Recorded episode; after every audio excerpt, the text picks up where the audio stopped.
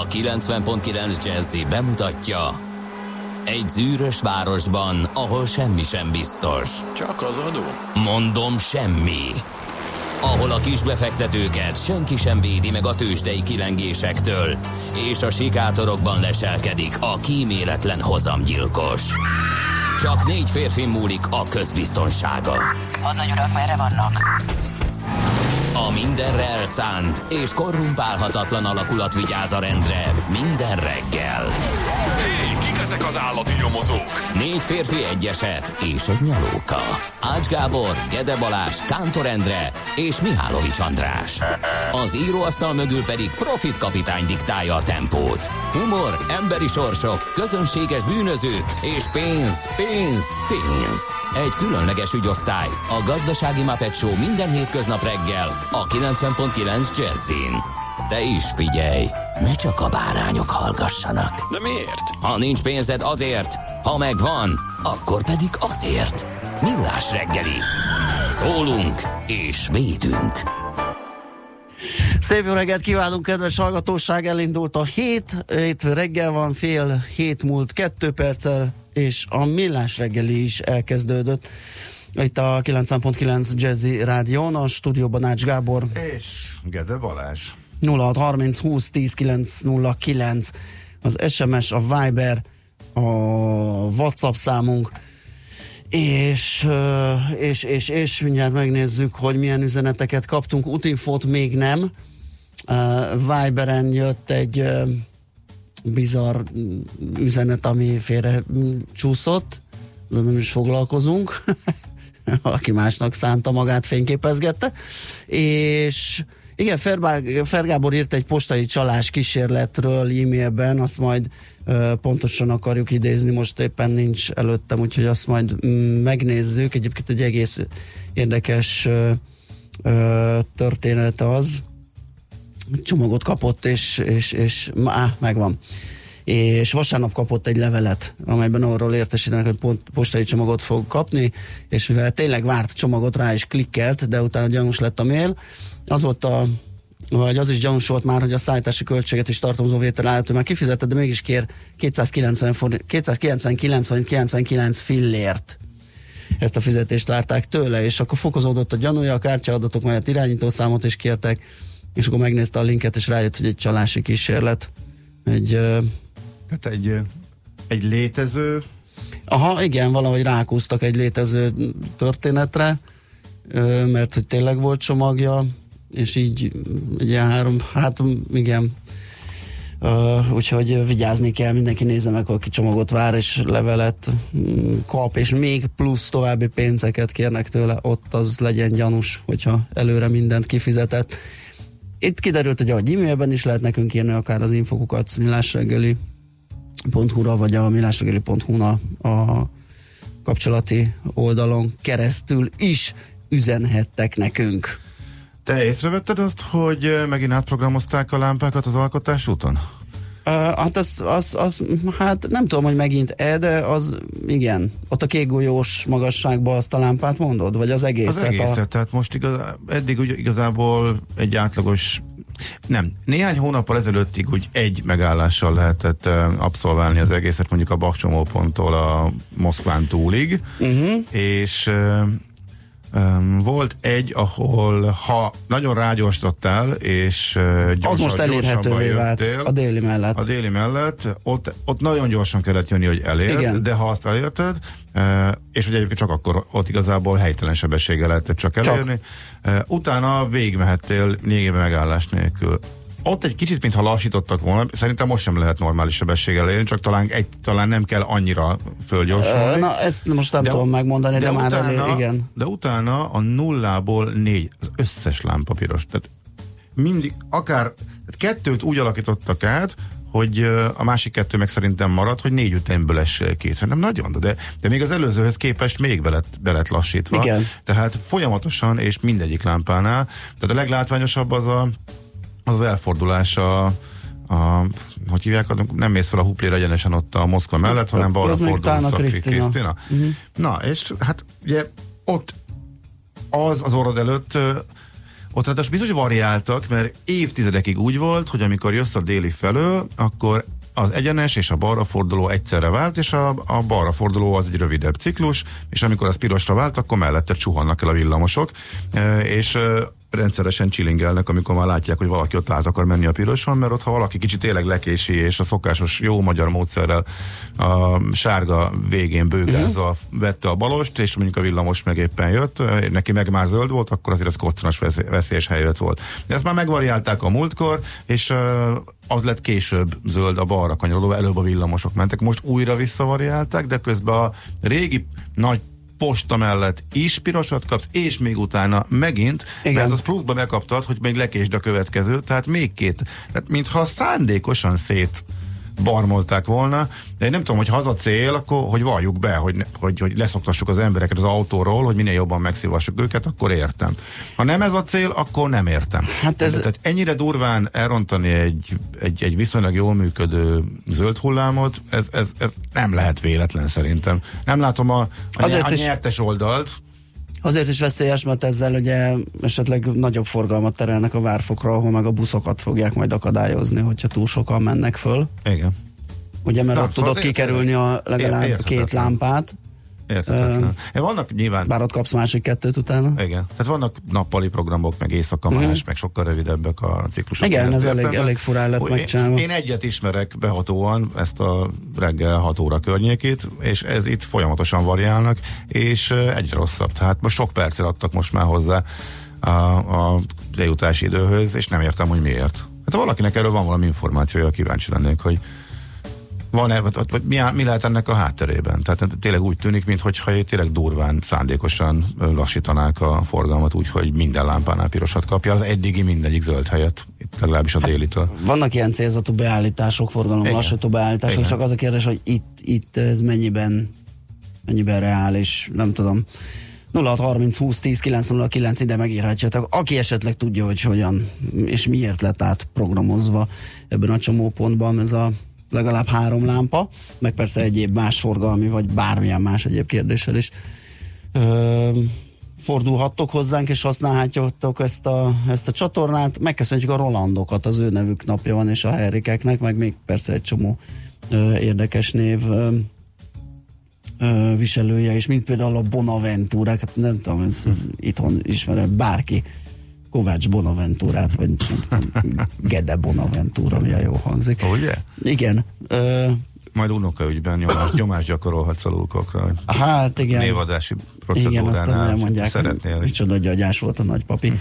uh, Örkény, Örkönt, Pompília, sok név van még a naptárban, mindenkit köszöntünk nagy szeretettel. A hallgató is fölhívják a figyelmet, hogy az évfordulósok mellett, akik között ott van például Szabó Gyula 89 éves lenne, vagy uh, Forrest Whitaker 58 éves, Liptai Klaudia 46 éves ezen a napon, az elhunytak között feltétlenül említsük meg Kolonics Györgyöt, kétszeres olimpiai és 15-szörös világbajnok magyar kenust. Jan Curtis ne hagyd ki. Ö, és Jan Curtis, aki pedig a Mennyi születés lenne? naposok között szerepel. Mennyi lenne ő? 60, 60, 60. Hát igen. igen. Három. Úristen, igen. És, igen. és 20 valahány éves volt, amikor önkezével véget vetett az életének pedig a hát igen, a, azt hiszem a Joy Division az a zenekar, akitől nem lehetne úgy beemelni dalt, hogy tényleg ne érfelvágást lenne a hallgatók részéről. De nem tudom, azért van olyan hangulat, amikor, amikor elő, legalábbis nálam, Aha. amikor elő kell, hogy vegyem. Hmm, nyilván az még nagyon el nagyon elcseszett alaphangulatnak kell lennie, nem tudom ezt máshogy megfogalmazni. Hogyha még az ember súlyosbítani akar rajta, de mégis van azokban a dalokban valami, amellett, hogy elképesztő depresszió és lehangoló, valami csoda.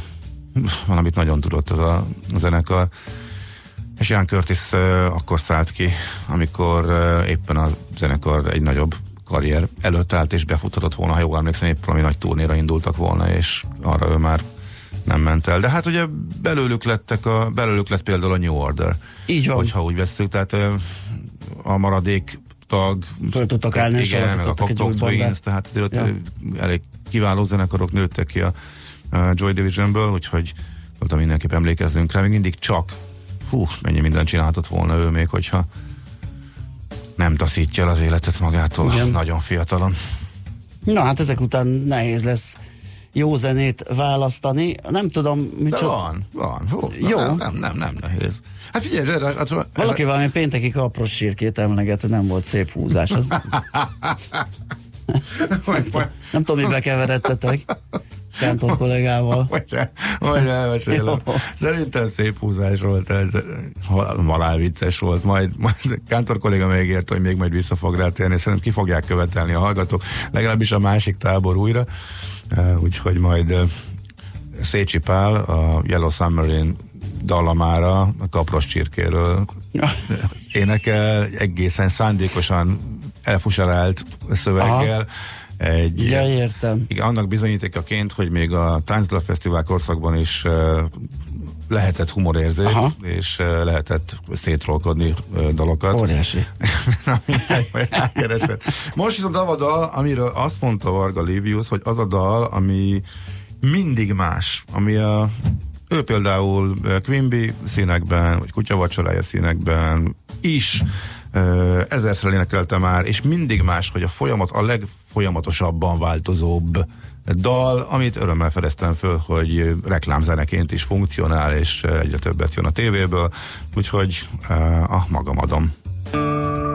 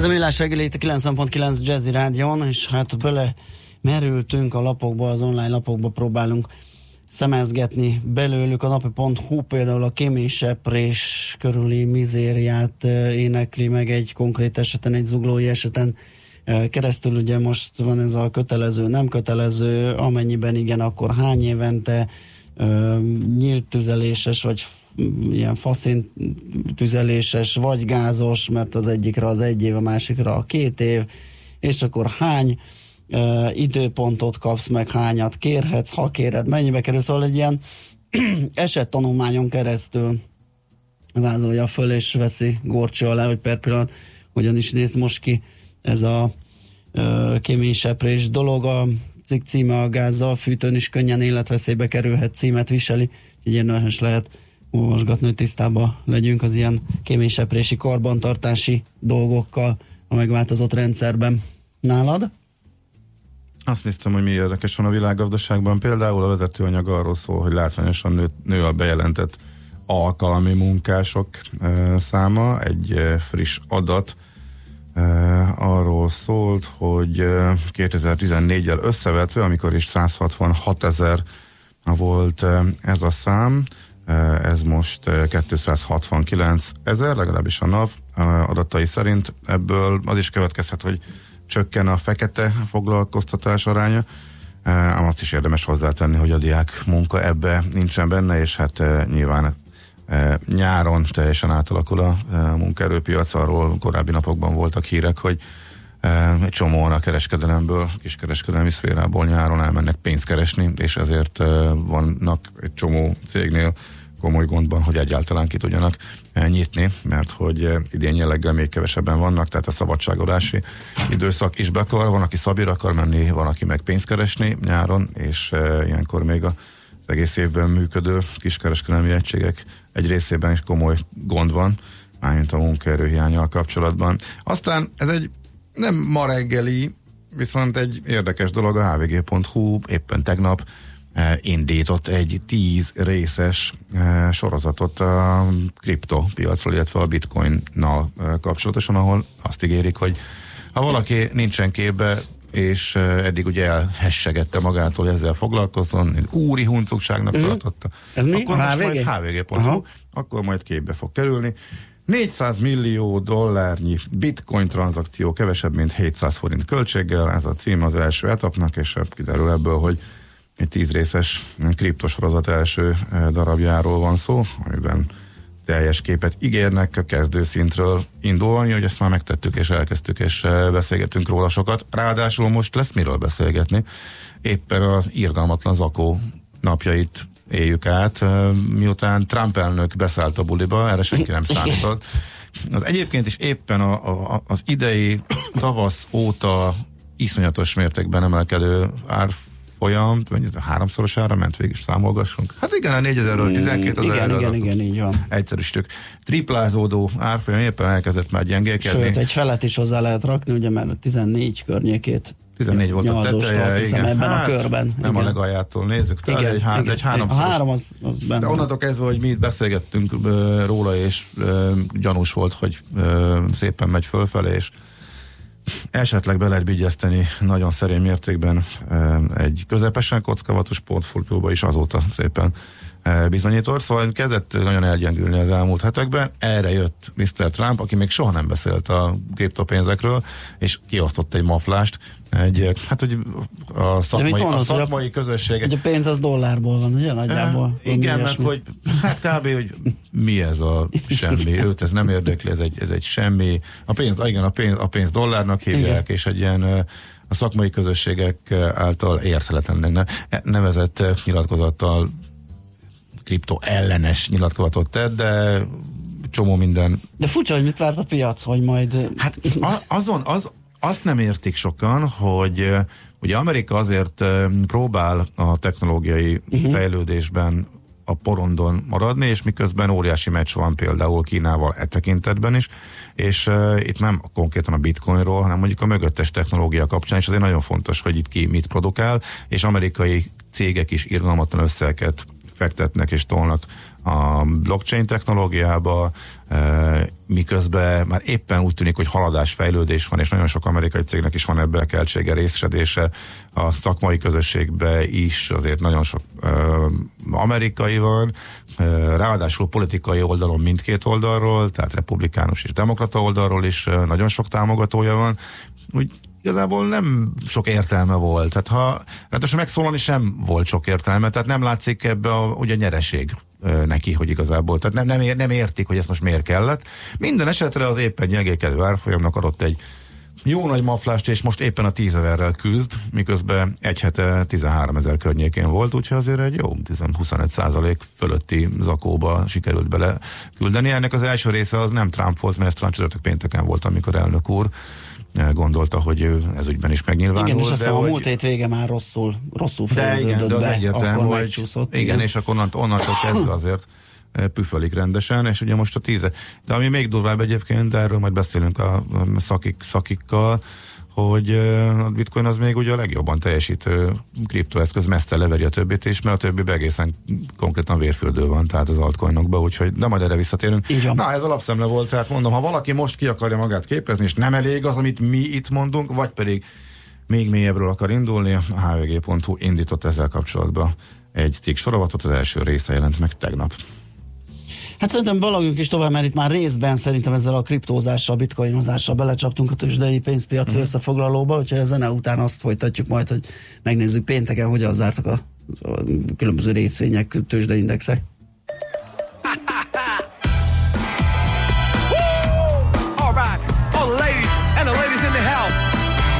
welcome for the rest of the guests, the band and myself.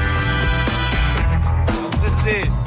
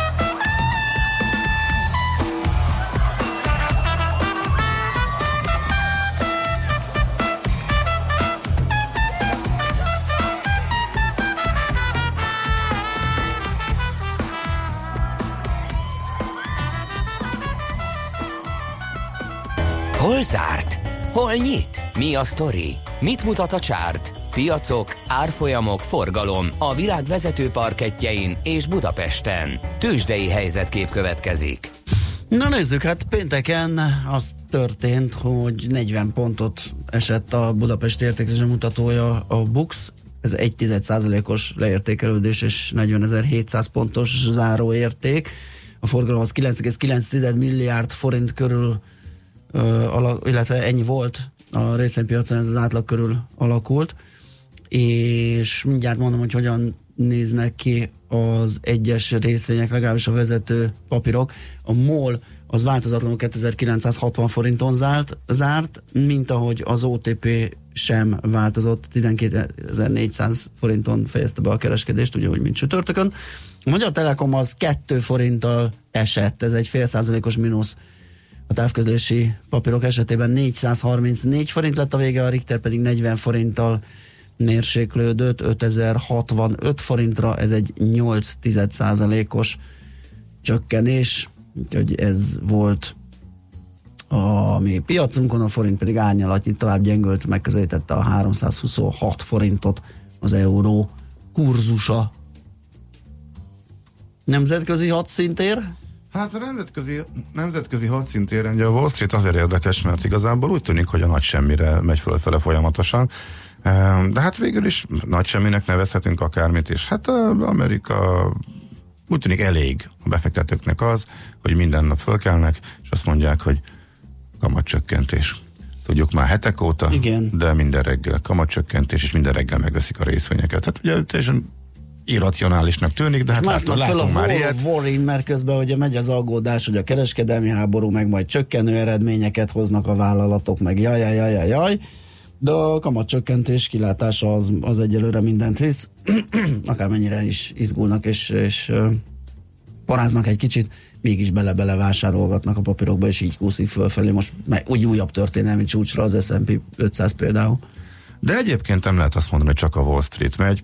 Most tényleg a pénteki napról nem lehet semmit elmondani azon kívül, hogy talán a gyógyszer, illetve a egészségügy volt a két szektor, ami lefelé ment, mind a kettőben volt egy-egy rossz cégeredmény, és ez húzta a szektort, azon kívül mindenki kőkeményen fölfele ciklikus iparágak jobban, mint az anticiklikusok, és Dow Jones volt a legjobban testő mutató, 9%, de a Nasdaq és az S&P is történelmi csúcson zárt. Ismét, mint ahogy az már a hét folyamán előfordult többször is. Na nézzük akkor idén. Azt mondja, hogy Nasdaq 25%-ot emelkedett, és akkor most tegyük hozzá a többit is, az S&P több mint 20% most már ezzel átlendült, de hogy igazából uh, mi újsága többi piacon. A DAX 16, tehát majdnem ugyanannyi, tehát a német piac tartja ezt a formát, és a Párizsi is ezen a környéken van. A FUCI-hez képest kicsit lemaradó, az idén 12 százalékot hozott, és Európában is azért vannak 10 százalékosok, és kicsivel jobb, viszont ebből is látszik, hogy mondjuk a régiók mennyire alul lett, és a Bux a leggyengébben muzsikáló tőzsdék közé került. Ugye több éven keresztül büszkén sorolhattuk a legjobban testek közé. Most a 4%-os plusz, hát lényegében csak Varsó gyengébb a plusz másfél százaléka, de Európa alapvetően egy kicsit teljesít, csak gyengébben mint Amerika. Legalábbis, ha az idejévet nézzük, ha viszont a tavaly nyárhoz viszonyítunk, akkor azért elég látványos az amerikai felülteljesítés, a Dow Jones 10%-kal van följebb, az S&P 8%-kal, tehát azért, hogy a tavaly ősz az egy kis lejtővel telt, mm-hmm. és az év végén ugye meg még beütötték azért a, az idei év, az év elejéhez mért teljesítmény nagyon látványos, de például a FUCI az mínuszban van, a DAX is mínuszban van, szerény mínuszban tavaly a tavalyi év hasonló időszakához képest, és egy jó sok európai tőzsde, mínusz 5, mínusz 8 százalék környékén teljesít, ami azért nem túl szép. A Bux viszont stabil, mert nagyjából pont ugyanezt mutatja a tavalyi évhez képest is. Sőt, a nem Bux az sőt, olyan sőt, stabil, sőt, hogy már, az, már unalmas. Sőt, nem, pont, a, pont tavaly nyárhoz képest még egész jól, jól néz ki. Tehát az egy éves még a legjobbak között van, mert 10% fölött e, teljesített, úgyhogy a látványos elhalás, a látványos lemaradóvá válás az az elmúlt fél évnek a vagy a fél évben alakult ki a Pesti parketten. Nagyjából ezt lehet tehát összefoglalásképpen elmondani. Tőzsdei helyzetkép hangzott el a Millás reggeliben. Azt írja Viktor hallgató, hogy a közlekedésben nehéz nem konteókat keresni. A stresszel lehet a nyugdíj korhatárt módosítani. ha egy tervezett felújítás elkezdődik, megvárják, amíg kialakulnak a menekülő utak, és azokat is feltúrják.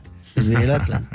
Jó, ilyen azért, nem, ilyen azért ritkán van. Előfordult valóban, Igen. az elmúlt hónapokban is volt rá nem is egy példánk, ez kétségtelen, de azért szerencsére ez nem szándékos. Inkább abból szokott fakadni, hogy különböző nem beszélnek egymással, és nem egy kézben van a felújítás, legalábbis az m 0 környéken, ami balhérből volt, ez szinte mindenből volt, hogy három különböző banda újított föl utakat, és nem tudtak egymásról, vagy nem akartak tudni egymásról, és mindenki akkor csinálta. Igen. Amikor neki tetszett, csak éppen az autós ebből mondjuk azt vette észre, hogy nem volt koordináció, és tettek a fejére. Tomek írja, hogy Béla király útja nyugati 13 perc, az nagyon jó, Katinka pedig uh. azon aggódik, hogy marad-e az ácsnak szerdára morogni valója, hogyha ma már ellövi mindet. Ugye ez még a... Megfordult a fejembe. Éhetes. De van, annyi van. Hú, igen, nekem ma termelődött, úgyhogy direkt nem Hú. mondtam el, hogy legyen majd szerdán az, a, az a helyzet, hogy a morgás fájlomból kicsordul az információ, már ha nem bírják a bitek, ugyanis Overload. Hát hónapok, hónapok óta ki lettem iktatva szerdáról. nem, ja, ja tényleg, úgy, tényleg. Úgy, hogy, gyűltek, gyűltek. Na, gyűltek, akkor lesz itt szerdán jajongás, hogy csak Dékartás írja, hogy szokásos útvonalon, szokásos időben jelentkezem, Gödről Pestre minden szakaszon ideális forgalmi viszonyok között lehet közlekedni, alig 25 perc a menetidő zuglóba. Köszönjük szépen és, és, és, és a kapros csirkét más is dicséri, már csak az ubolytól a homeopátia kéne, és a Moszkva előtti lámpa random kapcsolható a gyalogátkelő miatt pár éve legalábbis így volt, most ilyenből van kettő Szentendrén is, hála az égnek. Lehet. Czoller Andi itt van türelmetlenül várja, és élénken azt, hogy friss híreket mondjon nektek. Idézőjeles élénken volt, hogy a hallgatók is értsék. Utána, miért, miért mosolyog ennyire, Andika? Utána jövünk vissza, és folytatjuk a millás reggét itt a 90.9 Jazzy Rádion. Műsorunkban termék megjelenítést hallhattak. Kétféle ember van széles a hazában. Az egyik szereti a funky zenét, a másik imádja. Amikor a négy negyedre a RIF nyolcados, az minden csak nem fapados. Amikor a fúvósok recsegtetik, a kongás lelkes emberi, mindenki tudja, hogy sodor a funky. Amikor a zene mellett két hang nagyot alakít, télen is fűt a rövid ujjúink. Ez nem lehet más, mint a funky feeling. Itt, itt bármi lehetséges, ha kell báránybőrbe bújik suri, de annál sem kell félteni, ott savazza Imrét, ahol éri. Na de komolyra ordítva, Funky Feeling minden pénteken este héttől Bárány Annával és Suri Imrével. Tudod, a Funky Feeling szeret téged. Hírek a 90.9 Jazzin. Beindult a nyári csúcsforgalom Európában. 2100-ra már csupán 7,9 milliónyi magyar ember fog élni Magyarországon. Az Egyesült Államokban megkezdődött az illegális bevándorlók begyűjtése. Budapesten most 15 fok van, ma is lehetnek még felhők az égen, de egyre több napsütésre számíthatunk. Időnként előfordulhat egy-egy zápor. Délután 23-27 fok valószínű. Jó reggelt kívánok, Czoller Andrea vagyok, 4 perc elmúlt 7 óra. A jövő évi költségvetés egyszerre segíti a bérek, a keresetek és beruházások növekedését, valamint a közterhek, az adók és az államadóság csökkentését. Erről Varga Mihály pénzügyminiszter beszélt a közrádióban. A tárcavezető elmondta, a gazdaságvédelmi akcióterv keretében további adók csökkennek, és olyan új támogatások nyílnak, amelyek bővítik a vállalkozások hitel lehetőségeit. Varga Mihály fontosnak nevezte, hogy egészségügyi célokra közel 2000 milliárd forint áll majd rendelkezésre, ami több mint 184 milliárd forinttal magasabb az ideinél.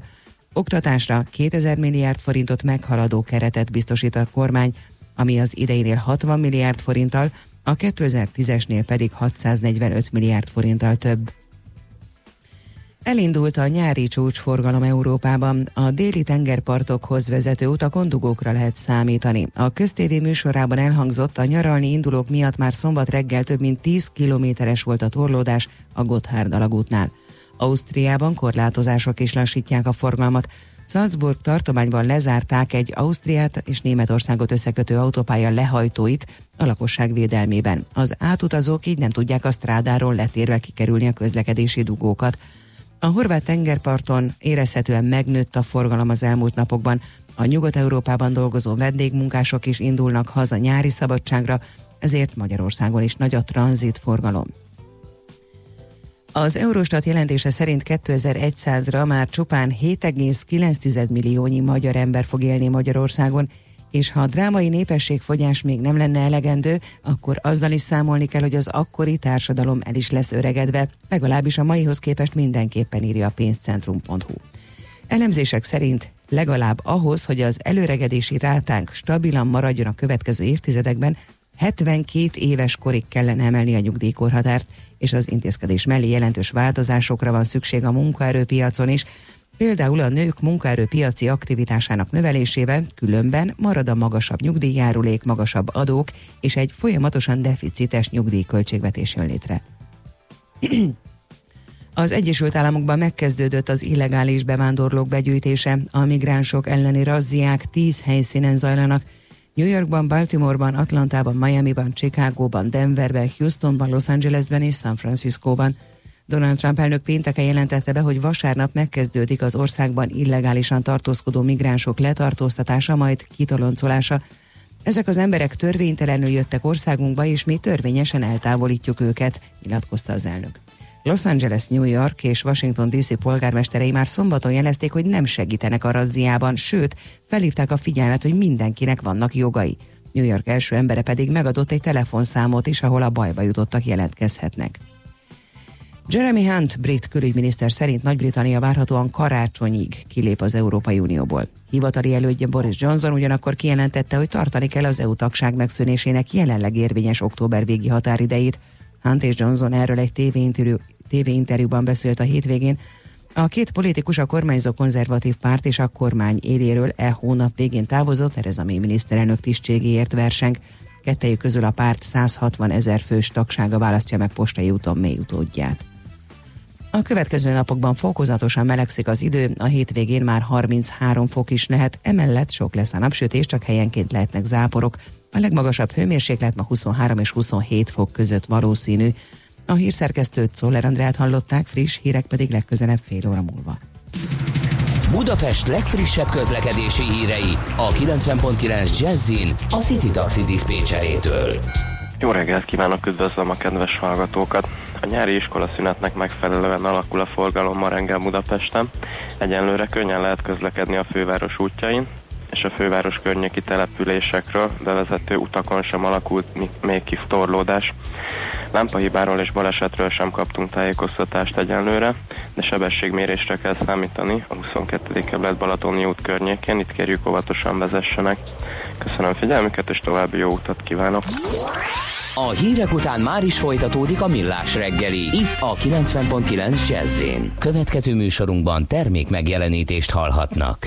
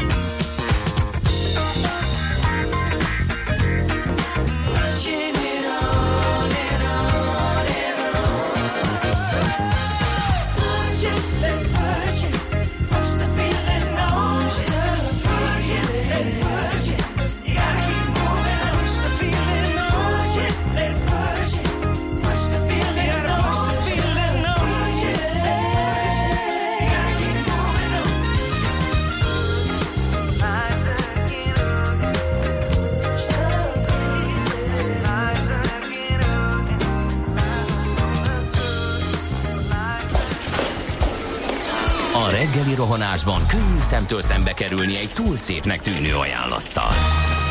Az eredmény krétával körberajzolt tetemes összeg. A tethelyen a gazdasági helyszínelők, a ravasz, az agy és két füles csésze és fejvállalakzat. A lehetetlen küldetés megfejteni a Fibonacci kódot. A jutalom egy bögre rossz kávé és egy olyan hozamgörbe, amilyet még Alonso Mózli sem látott. Millás reggeli, a 90.9 Jazzy Rádió gazdasági mapetsója. Vigyázat! Van rá engedélyünk! Jó reggelt kívánunk, kedves hallgatók! Ez a Millás reggeli továbbra is itt a 90.9 Jazzy Rádión. Hétfő van, és 418 lesz 2 perc múlva a stúdióban Ács Gábor. És Gede Balázs. 0630 20 10 909 SMS-ben jött F a nagyon szerelmes futártól, jó reggelt! Cseperről Gödöllőre akadály nélkül eljutottam, igaz nagy késés, minimális munkakedv. Hát hétfőn... Igen, korábban szokta küldeni. Igen, uh-huh. hétfőn nehéz azt a bizonyos munkakedvet összelapátolni, magunkévá tenni. Mm, és, és, majd és következő hétfőn milyen nehéz lesz, amikor még egy jó kis nyári, kánikulai hétvége után, nem pedig egy ilyen Azaz. ázós, záporos, hűvös, Hűvös? bepótolós. Hűvös? Hát múlt héten aspirinezni kellett magamat, kérlek szépen, mert képes voltam megfázni július elején. Hát botrány, hogy micsoda egy nyár ez, de tényleg bele számítva a májusi agyon mosott, esőzött időszakot is. Hát, Hát, de közben meg volt egy jó kis egy hónapos kánikula, úgyhogy ne panaszkodj, mert nem panaszkodom, mert mert olyan, meg elmaradt. olyan mázli volt nekem is az az egy hét ö, pihi, olyan jó idő volt, hogy tulajdonképpen az kárpótol mindenért, de azért Te látod? Hát most Na. itt mu- most munkás időben dolgozunk, és majd amikor elmegyünk Szabira, és visszajön a maci, majd akkor lesz meleg, akkor I- hogy ő is panaszkodhasson. hogy leizzadhasson egy pár kilót, mert nem tudom, hogy ott az indiánok mennyire hajlamosak a hízásra, de azért nála van egy kicsi, amit le lehet. Hát ő mindig úgy megy el, mindig úgy megy el, hogy hát ott aztán Igen. a nomád körülmények között. Sosem látjuk az eredményét, És hogy- valahogy mindig, Igen. mindig vastagabban jön vissza, Szerintem, mint ahogy... viszont valamilyen zúg kaját Biztos, a biztos. lajbiba. Tolott valamit ő, azt tuti. Erről nem beszél, Tehát pedig olyankor elvonul, faggatjuk. azt mondja, hogy hadias fényre lép, vagy nem tudom, elmegy felderíteni, és akkor a becsomagolt sült csirkéket betolja, vagy valami ilyesmi történhet. Tuti van itt, valami ilyesmi, igen. Igen. Na, nézzük a szállásadók piacán és az Airbnb-n hogyan alakulnak a dolgok. Kicsit nehezedik az élet, több szempontból is, egyrészt szabályozói oldalról, másrészt pedig piaci oldalról, hogy hogyan állnak most éppen azt mindjárt elmondjuk. Budapest, Budapest, te csodás! Hírek, információk, érdekességek, események Budapestről és környékéről. Somicki Balázs lesz a segítségünkre a Magyar Apartman Kiadók Egyesületének elnöke. Jó reggelt kívánunk, szervusz! Jó reggelt kívánok, köszöntelek benneteket és a kedves hallgatókat.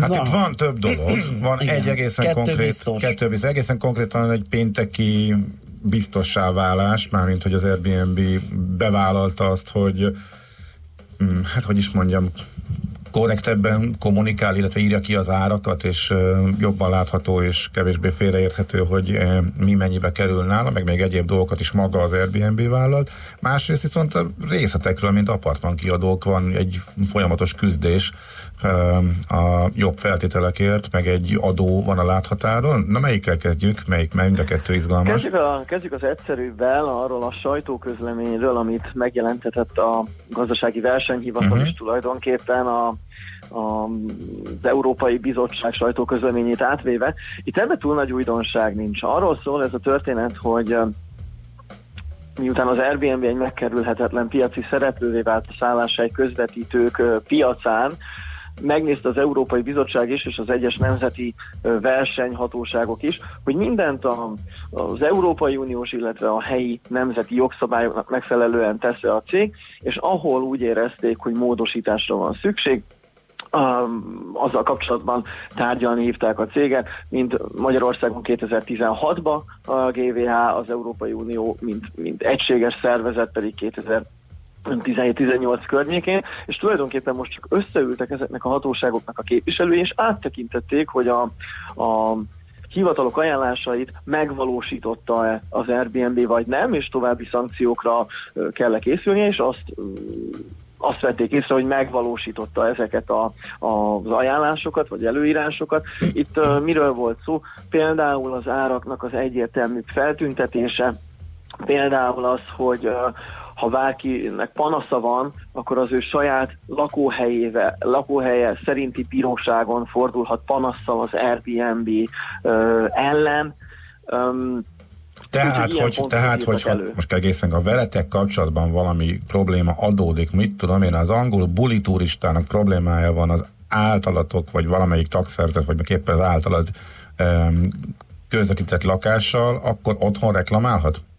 Így van, így van. Hát azt, azt mondja konkrétan a sajtóközlegmény, hogy a felhasználók a lakóhelyük szerint illetékes hmm, bírósághoz jó. fordulhatnak az Airbnb-vel kapcsolatos ügyekben. Na most, mint én is Airbnb felhasználó vagyok, azt láttam, hogy az árakat korrekten közlik, ügyesen átalakították egyébként, hogy eh, kapásból először egy főre írja ki az árat, mert kettőre más, tehát az erre is reagáltak, de gondolom így még pont megfelel a, az előírásoknak. Viszont azt én nem láttam, hogy kiírná, és az is benne volt a GVH közleményében, hogy az adott lakás az magánszemély által adódik ki, vagy pedig közvetítő vállalkozások segítségével. Igen, ezt is fel kell, hogy tüntessék, ez is benne van a szállásai közvetítőbe. Nem tudom. Én most azóta, mióta ez megjelent, tehát péntek óta még nem foglaltam szállást ezen a platformon keresztül, hmm. de elvileg ezt is fel kell majd tüntetni. Az biztos, hogy nekünk, mint mint a felhasználói oldal másik részének, tehát a szállásai közvetítőknek, nekünk meg kellett adni ezt az adatot, Aha. hogy idegenforgalmi, uh, idegenforgalmi tevékenységgel kapcsolatos vállalkozásként kezeljük ezt, vállalkozóként kezeljük ezt, vagy magánszemélyként az adott ingatlant. Uh-huh. Na jó, akkor viszont beszéljünk arról, hogy mi most a helyzet Budapesten ezzel kapcsolatosan. Mennyire bővül még esetleg a piac, mennyire alakult át, tehát az arányok mondjuk a magánzók és a közvetítők között, illetve erről beszéljünk, erről az adóról, ami ellen most küzdetek. Hát, ahogy mondják, a nemzetközi és az a helyzet fokozódik, nálunk is ez a, ez a történet van, hiszen most fogadta el a parlament a 2019, 2020 évi költségvetést, és abban van egy nagyon örvendetes uh, hír, a szálláshely áfájának a csökkenéséről. Tehát ez azt jelenti, hogy az eddig 18%-os áfakulcsot ugye a kormány jövőre 5%-ra viszi le. Ez elsősorban azért a hoteleknek és a panzióknak, a kempingeknek, a nagy szereplőnek egy adócsökkentés. Viszont azt is mondta a kormány, hogy emellett erre a szektorra is kiterjeszti a vendéglátásban tavaly óta élő turizmusfejlesztési hozzájárulást. Ez egy 4%-os adó vagy új közteher, ez fel van pántlikázva, hogy az ebből befolyó pénzeket turizmusfejlesztésre kell fordítani. Tehát valójában egyik oldalról 18-ról 5%-ra csökken az áfa, nyer a vállalkozó 13%-ot, másrésztről viszont 4%-os új közterhet kell fizetni, tehát az egyenleg az 9% adócsökkentés azoknak, akik áfát fizetnek.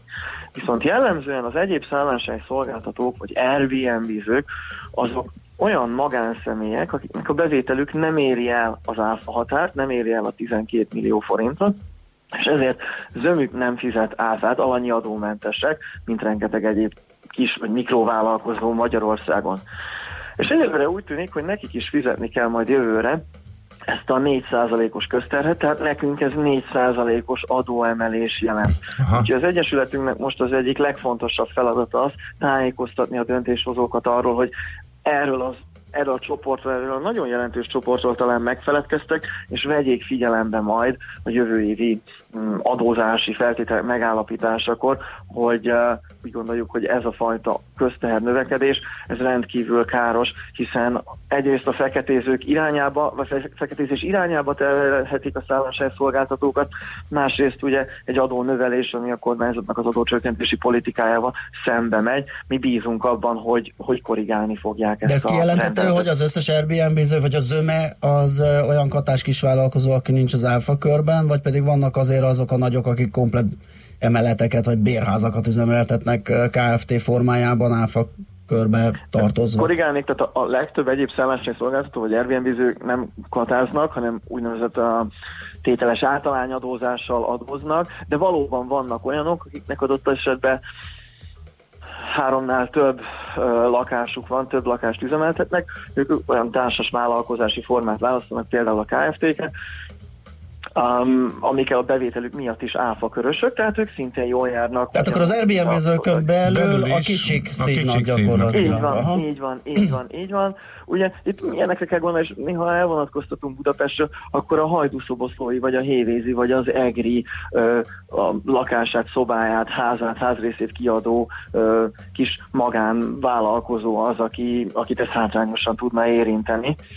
Úgyhogy a, há- hál' Istennek álltak velünk, elindult egy tárgyalási folyamat, úgyhogy nagyon várjuk a pozitív Mhm. kifejletet. Jó, kicsit még a budapesti piacra akkor beszéljünk, hogy az elmúlt években azért milyen változások voltak, illetve uh, azt hallottuk az óriási felfutás után, hogy jött egy kis, jött egy kis konszolidáció, de mondjuk az elmúlt két év az hogyan zajlott? Azt lehet elmondani, hogy az elmúlt évek azért alapvetően mindig arról szóltak, hogy rendkívül módon növekedtek Budapesten a, a kiadó apartmanok, lakásoknak a száma, és most az utóbbi fél év évben látjuk azt, hogy, hogy egyre csökkenő ütemben nő ez, tehát kicsit laposodik a növekedésnek a görbéje.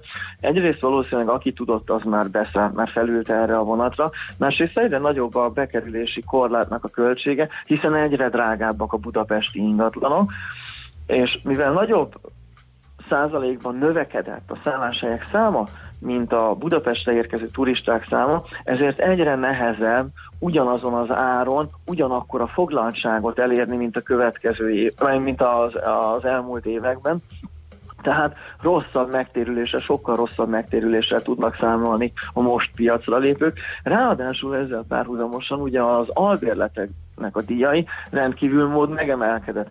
Tehát ma már ismételten egy reális alternatíva a hosszú távú bérbeadás, az albérletbeadása az ingatlannak, a rövid távú lakás kiadással szemben. Ami ezt az évet illeti, azt látni kell, hogy azért a tavasz rendkívül erős volt, nem csak a szállodai szegmensben, hanem, hanem nálunk is, talán új rekordokat is döntött. Ugye nagyon pozitívan álltunk a nyárhoz, ami azért hagyományosan erős tud lenni Budapesten. Most ugyanakkor azt látjuk, hogy a július az valami egészen egészen drámai módon visszaesik. Még nem tudjuk az okát, természetesen beszéltünk a nagy szálláshely közvetítő cégeknek a képviselőivel, és ezt ők is látják, és hát nyilván majd ki kell értékelni, amikor elég adat lesz ha, arról, hogy ez miért lehet, de bízunk benne, hogy az augusztus majd megint korrigál, és a szép tavasz után lesz egy korábbi, aha, korábbi években nem volt hasonló szávonális változás, tehát ez ilyen furcsa, egyelőre Ez- nehezen magyarázható visszaesés. érthetetlen. Mhm. Uh-huh. Egyrészt nyilván ugye most júliusban nincsen a Forma 1, ami hagyományosan felszokta húzni a foglaltságokat a hónap végén. Uh-huh. Másrészt nyilván vannak ötletek, neki én is fel tudnék sorolni egy párat, de szakmailag ezek még azért nem alátámasztottak. Uh-huh. Érdekes, na ha majd kiderül, akkor beszéljünk róla, Igen. mert kíváncsiak vagyunk, ez így meglepett, hogy, mhm, hogy ilyen történhet pont a legerősebb időszakában az évnek, és senki nem látta előre. Úgyhogy hát egy másik nagy változás, ugye, hogyha van még két percünk, hogy Egy. jövő évtől nekünk is kötelező lesz, lesz használni a Magyar Turisztikai Ügynökség által üzemeltetett Nemzeti Turisztikai Adatszolgáltató Központot, az NTAK-ot, úgyhogy erre kell majd felkészülnünk. Ugye ettől várja a Nemzeti Turisztikai Ügynökség, hogy sokkal több adata lesz uh-huh. gyakorlatilag napi szinten a turizmusnak az, az alakulásáról, akár Budapestről, akár országos szintről, ha, ha beszélünk. Mi meg attól várjuk, hogy egyszer majd ez egy adminisztrációs csökkentést jelent a szálláshely szolgáltatók számára. Oké, okay, meglátjuk akkor, hogy hogyan alakulnak ezek a dolgok. Látszik, hogy mozgás van a piacon, úgyhogy majd időről időre beszámolunk erről. Köszönöm szépen a beszélgetést, szép napot, jó munkát. Szia, szia. Köszönöm, sziasztok!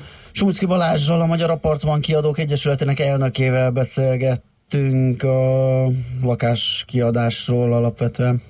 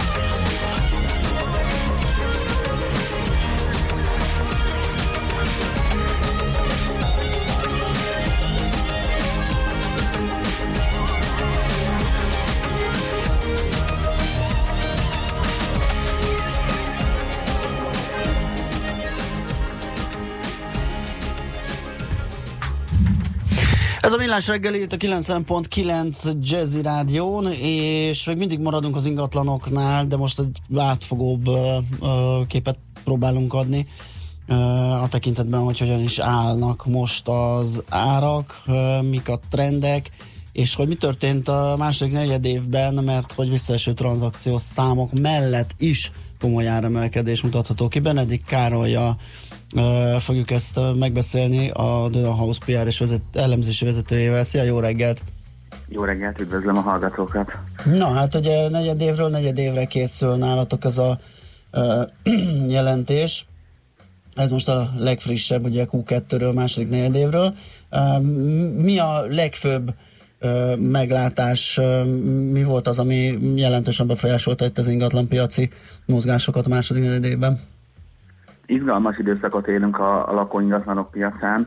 Nagyon sok kormányzati intézkedés, nagyon sok egyéb más változás befolyásolja most a piacot. Ennek mind-mind mutatkozott a jele a második negyed évben, hiszen egy pici kivárás látszódott talán a, a vevők és az érdeklődők részéről. Ez mind mutatkozott a keresletben, mind mutatkozott végül a, a megvalósult tranzakció számokban is, hiszen egy nagyon picit visszaesett a tranzakció szám, főleg júniusban, amit mi elsősorban két ö, okra vezetünk vissza. Egyrészt, hogy a családok kivártak a, a júliusi változásoknak a bevezetéséig, és mostantól kezdenek majd élénkebben érdeklődni újra az ingatlanpiac iránt, illetve a másik a, a befektetői vásárlásnál a Magyar Állampapír Plusznak a megjelenése, ugye a júniusi megjelenése, amely némi változást okozott ö, szintén az ingatlanpiacon. Ebből a kettőből adódik, hogy a, hogy a kereslet egy nagyon picit csökkent, viszont az árak ennek ellenére nem változtak, sőt növekedtek, emelkedtek tovább. A negyedéves viszonylatokhoz megszokott módon folyamatosan mennek föl az árak minden területen és minden ingatlan típus esetében. De a panelek, hogyha jól látom, különösen um, durván teljesítenek, és um, csökken a különbség a tégla és a, a panelek között. Ez így van itt? Vagy igen, akkor miért? Szűkül a, a, az áróló a panel és a, használ, és a téglalakások között is, és ugyanígy a használt és az új építésű ingatlanok között is, hiszen ugye az olcsóbb típusú ingatlanokat, hogyha akár használtról, hogyha a használt új viszonylatban nézzük, akár a panellakásról, hogyha a panel tégla viszonylatban nézzük, mindig nagyobb az érdeklődés, hiszen ezek a legjobban elérhető, legkedvezőbb áron elérhető ingatlan típusok, és ilyenkor természetesen ezeknél hatványozottabban jelentkezik az áremelkedésnek a hatása, tehát kicsit fölfele zárkóznak az árak, és nagyobb ütemben változnak a többihez képest. Uh-huh. Hát még, még ettől nem értem, tehát, hogy az olló akkor miért csökken? Hát mivel a panellakások iránti érdeklődés sokkal, de sokkal nagyobb, és ez az érdeklődés hajtja fel az árakat, nagyobb ütemben ö, emelkednek a paneloknak az ára. Uh-huh. Ha, tehát, ja, sokkal- mert, ja, mert hogy még olcsóbb és megfizethetőbb, és már túlságosan elszálltak lényegében, akkor a, a tégla ezek szerint? Tehát még Hát igen, ilyen erős kifejezéseket nem, túlszá- túlságosan elzár, elszálltak. Ugye a Magyar Nemzeti Bank is folyamatosan nézi az ingatlanpiacnak a túlfűtöttségét, és országos viszonylatban egyáltalán nem, nem érződik a gazdasági folyamatokhoz képest, hogy az ingatlanárak túlzóan emelkednének. Egyedül a belvárosban mértek némi túlértékettséget, túlfűtöttséget, de országos szinten is Budapesten egészében is nincs még ez a, ez a kockázat meg. A, a gazdasági növekedéssel párhuzamosan ugyanúgy növekednek az ingatlanárak.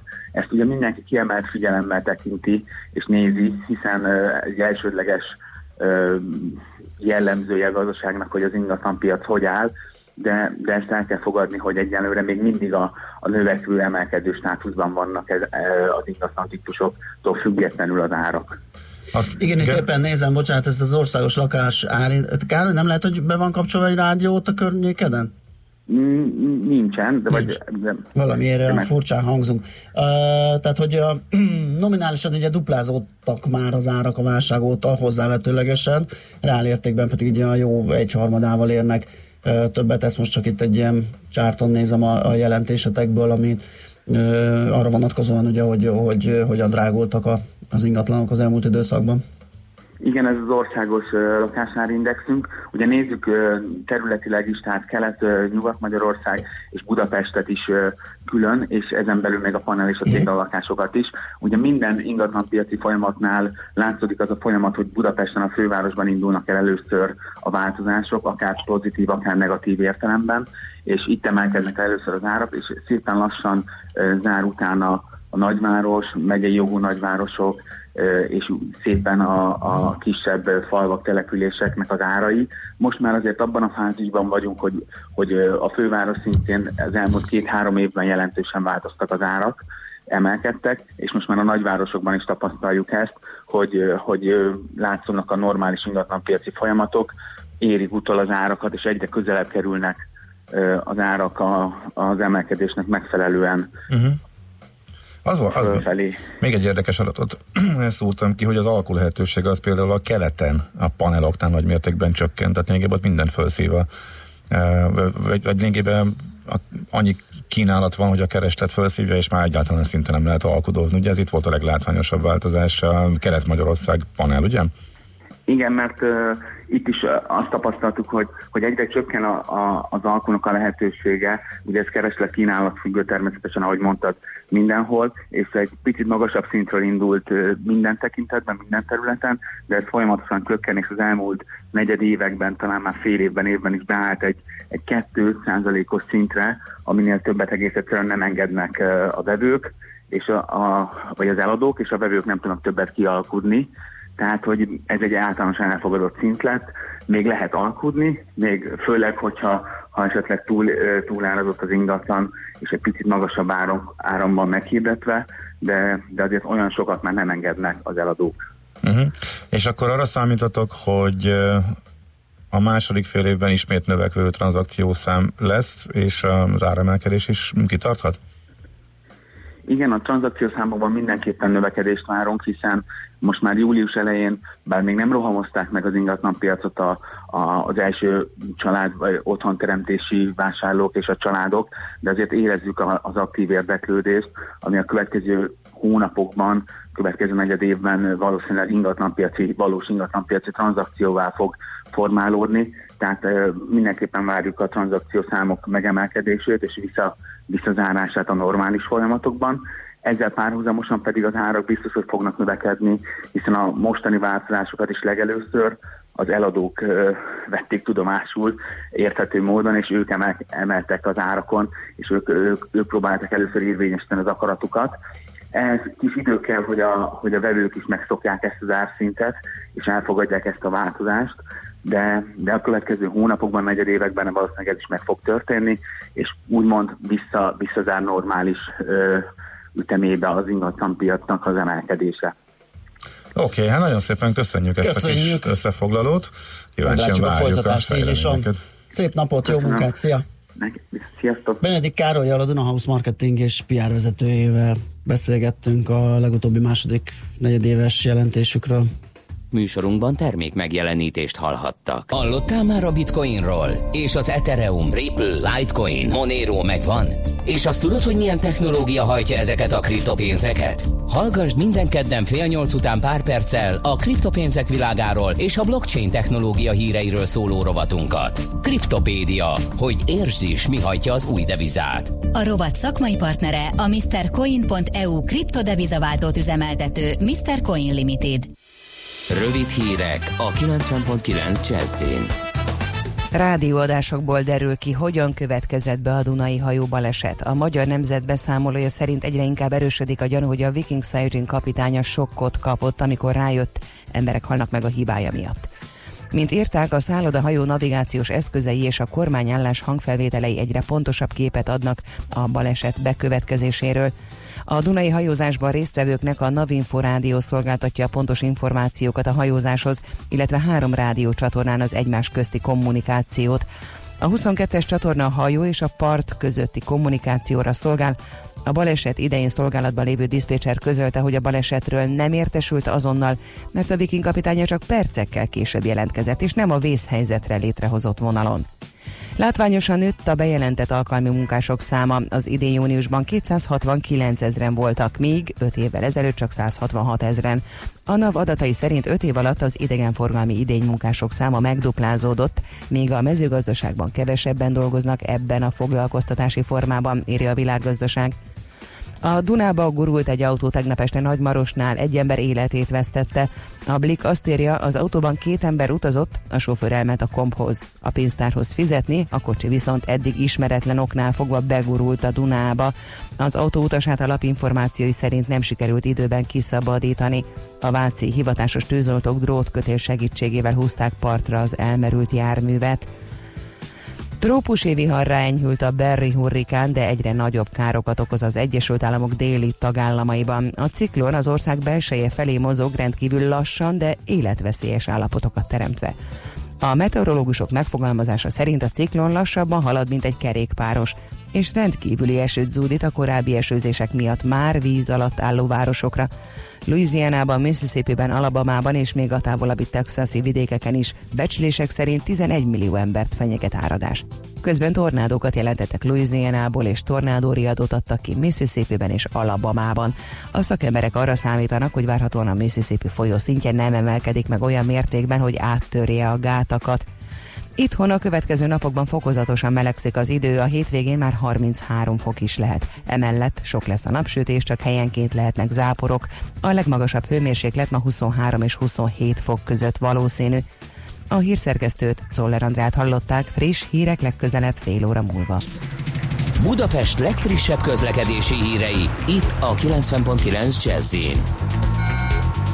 jó reggelt kívánok! A fővárosban továbbra is helyszínelnek a Róbert Károly körúton a Rákóczi híd irányában a Lehel utca után, ahol a külső sáve miatt nem járható. Lezárásra számíthatnak a Rejter Ferenc utcában kifelé a Frangepán utcánál, mert tűzoltók dolgoznak, a forgalmat rendőrök is segítik. Telítettek a sávok az M3-as autópálya bevezető szakaszán a Szerencs utcánál és a kacsó úti felüljáró előtt is, az M5-ösön befelé az autópiasztól a Soroksári úton, a könyv Könyves Kálmán körút előtt, szintén a befelé vezető oldalon, a Rákóczi hídon mindkét irányban, a Hungária körgyűrűn pedig szakaszonként a nagyobb csomópontoknál.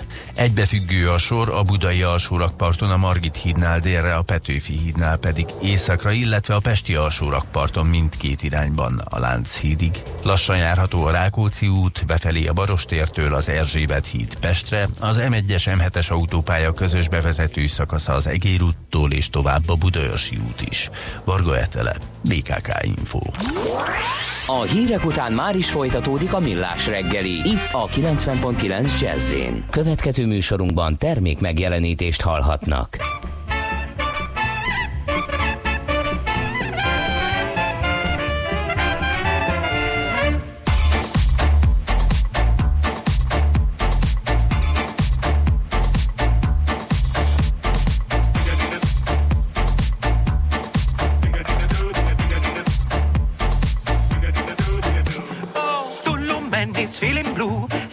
Heart with a little tattoo. Digga digga doo, digga doo doo, digga digga doo, digga doo. You love me and I love you.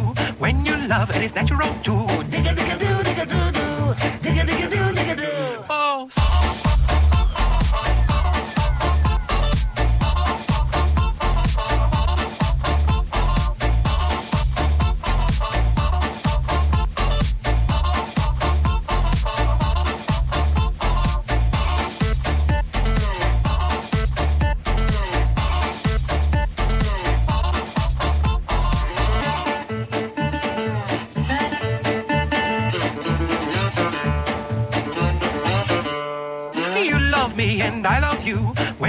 Love it, it's natural too.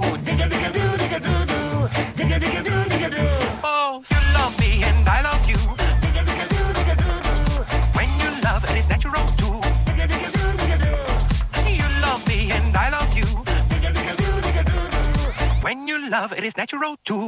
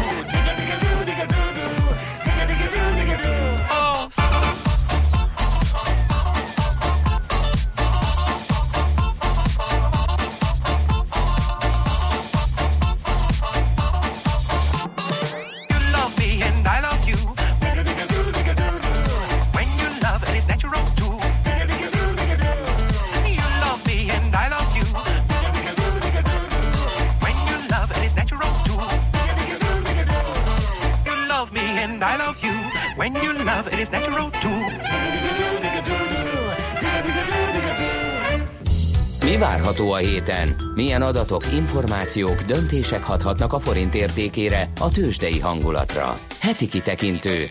A millás reggeli szakértői előrejelzése a héten várható fontos eseményekről a piacok tükrében.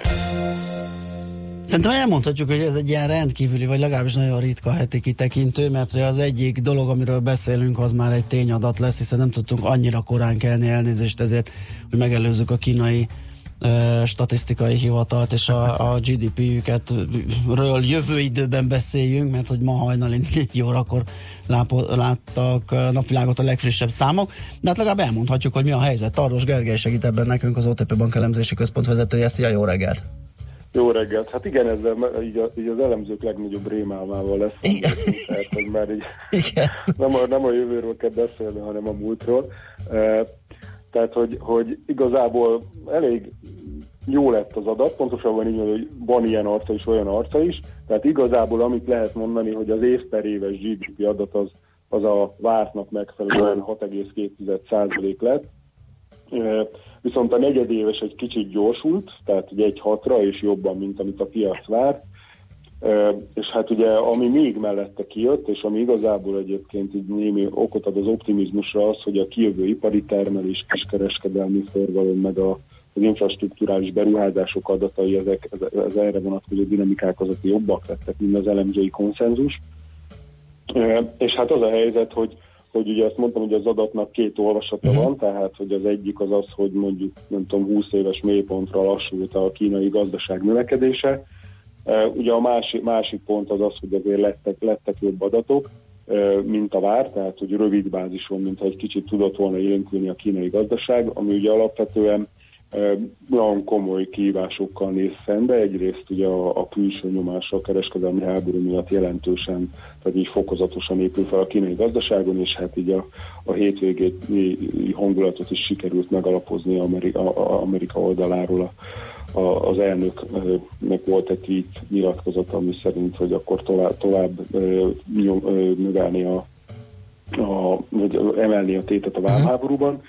És ugye a, ennek ellenére azért a kínai gazda, gazdasági vezetés az próbálja stimulálni a gazdaságot, és van egy, egy nagyon komoly hitelstimulus, egy költségvetési stimulus, és, és, és ennek a kettőnek az eredője ként lettek egy kicsit jobbak az adatok, de már mindenki arról ír, hogy, hogy akkor még az év második felében majd akkor jöhet egy, egy ö, újabb kötelező tartalékráta csökkentés, vagy esetleg újabb, tehát hogy, hogy kamatcsökkentés Kínában. Tehát, hogy igazából az adat olvasata az azért, hogyha ránézünk, hogy hogy a, a, a kínai gazdaságot sikerül nagyjából a, a, a sinen tartani, a külső nyomás ellenére. Nyilván a gazdaság azért lassul, és hogy, hogy, hogy a, a, a, a piacnak ez azért lehet fontos, mert ugye a, a nagyon véresen indult a ma reggeli ázsiai kereskedés, és ezek a kínai adatok egy kicsit így vissza tudták hozni a, a kereskedést az enyhén pozitív tartományba. Aha. Na hát akkor majd meglátjuk, mi lesz a folytatás. Ugye a- pont a kereskedelmi há- háború másik öm, résztvevőjétől várunk adatot majd ö, éppen holnap, ugye náluk a kiskereskedelmi forgalmi adatok jönnek. Nem tudom, hogy ez lehet-e majd ez is ennyire, vagy lesznek-e olyan pozitív részei, mint itt a kínai növekedési vagy GDP adatoknak?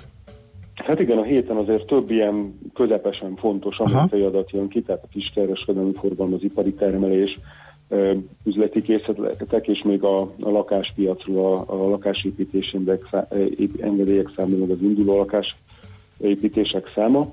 És ugye ezek azért fontosak, mert azért így, így kezdünk közeledni a, a következő fedüléshez, ahol, ahol igazából a piac me- eléggé megosztott, ugye nagyjából kétharmad eséllyel van beárazva 25 pont és egyharmad eséllyel 50.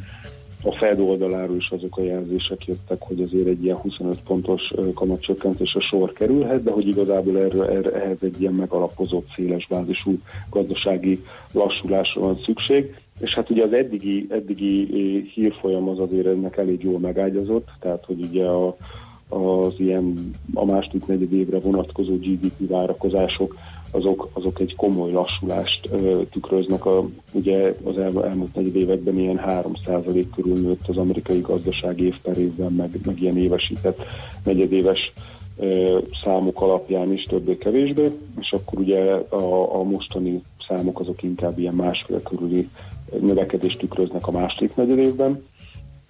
És ugye azért érdemes ezeket a, a, a most kívül adatokat nézni, hogyha ezek a, a konszenzussal nagyjából megfelelően alakulnak, akkor, akkor azért az, az azt jelenti, hogy a, a kamatcsökkentésre jó eséllyel sor kerül. Úgyhogy, úgyhogy az lenne a meglepetés, hogyha nagyon erős adatok jönnének ki igazából. Jó, meglátjuk, igen, tarka-barka lesz a hét, ugye mi csak egy két nagyon fontosat emeltünk ide, hát például csütörtökön munkaerőpiaci adatok is jönnek az usa meg addig is lesz egy csomó minden, brit adatok is, úgyhogy érdemes lesz majd figyelni. Köszi szépen Gergely a beszámolót, jó munkát, szép napot! Jó hetet mindenkinek! Szia, szia! Tardos Gergelyel, az OTP Bank elemzési központ vezetőjével beszélgettünk a heti kilátásokról. Heti kitekintő rovatunk hangzott el. Mire érdemes odafigyelni a héten? Mi elmondjuk.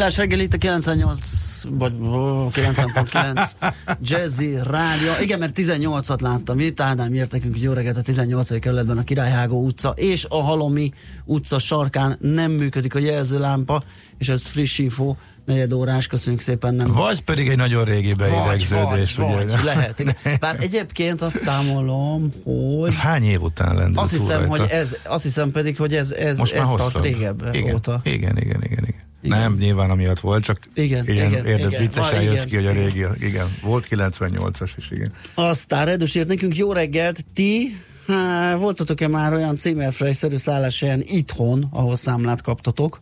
Hát én címerfrey-szerű szálláshelyen eleve rég voltam itthon, mm, de nem emlékszem, hogy számlával traktáltak volna akkor. De esetleg korábban. Nem? Vagy te nem tudom, itthon Nem tudom, ugye az, ér- az érdekes, hogy újabb, ugye az elmúlt években átálltak a magyar a belföldi turisták is az online foglalásra, Mhm. és ugye a szállás.hu volt, a, ma, Igen. illetve a magyar szállásoldal. Um, és de a szállás.hu ugye ez egy érdekes uh, dolog, mert ugye ők nagyon szépen fejlődnek, de nem annyira Magyarországon, hanem a nemzetközi uh, terjeszkedéssel. Nekem több szállásadó itthon mondta, hogy már átlendült, és a bookingon a magyarok a bookingon foglalnak magyar szállást már, tehát több bookingos foglalás érkezik magyaroktól a magyar szálláshelyre, mint szállás.hu-s. A kettő kiemelkedik Igen, a, igen, az igen. összes közül, és egy pár év ezelőtt azért még a szállás.hu egyértelmű volt, hogy a hazai, meg ugye egy átlagos magyar, aki külföldre is jár, meg itthon is keres szállásokat, akkor hát külföldre a bookingot használta, magyarra meg azért adta magát a szálláspont, és a szállás.hu-nak ez egy komoly kihívás megküzdeni ezzel, hogy az itthoni piacon ne adja át. Vagy nyilván ez csak, a szállá, ez csak úgy átételesen tartozik ide, mert a számlaadás, de hogy szerintem szoktam kapni. Na, hát akkor az jó. Illetve mi minősül Zimmerferinek, tehát ugye, hogyha ez egy panzió, ott hát, szerintem mindenképpen, hogyha egy maszek lakás Inkább kiadó, szerintem arra gondol Redus. Én még ott is kaptam. lakásos dolgot. Aha. Biztos, hogy volt olyan, hogy ott is, ott is kaptam. Uh-huh. Na, Szóval az ebben azért jó, biztos, hogyha- hogy, ebben biztos, hogy van tisztulás. Va, jó, az jó. Ez a lényeg, igen. Érdekes az m között áll a hatos út, hogy miért az rejtély. Hát, hogyha ezt a rejtélyt valaki fel tudja oldani, vagy meg tudja fejteni, azt várjuk nagy szeretettel a 0630 20 10 909 es WhatsApp, Viber és SMS számunkra, bármelyiken üzenhettek nekünk. Most pedig átadjuk a helyet Czoller Andinak, ismét órás friss híreket mond, és azután pedig jövünk vissza, és folytatjuk a millás reggelit itt a 90.9 Jazzy Rádión. Műsorunkban termék megjelenítést hallhattak.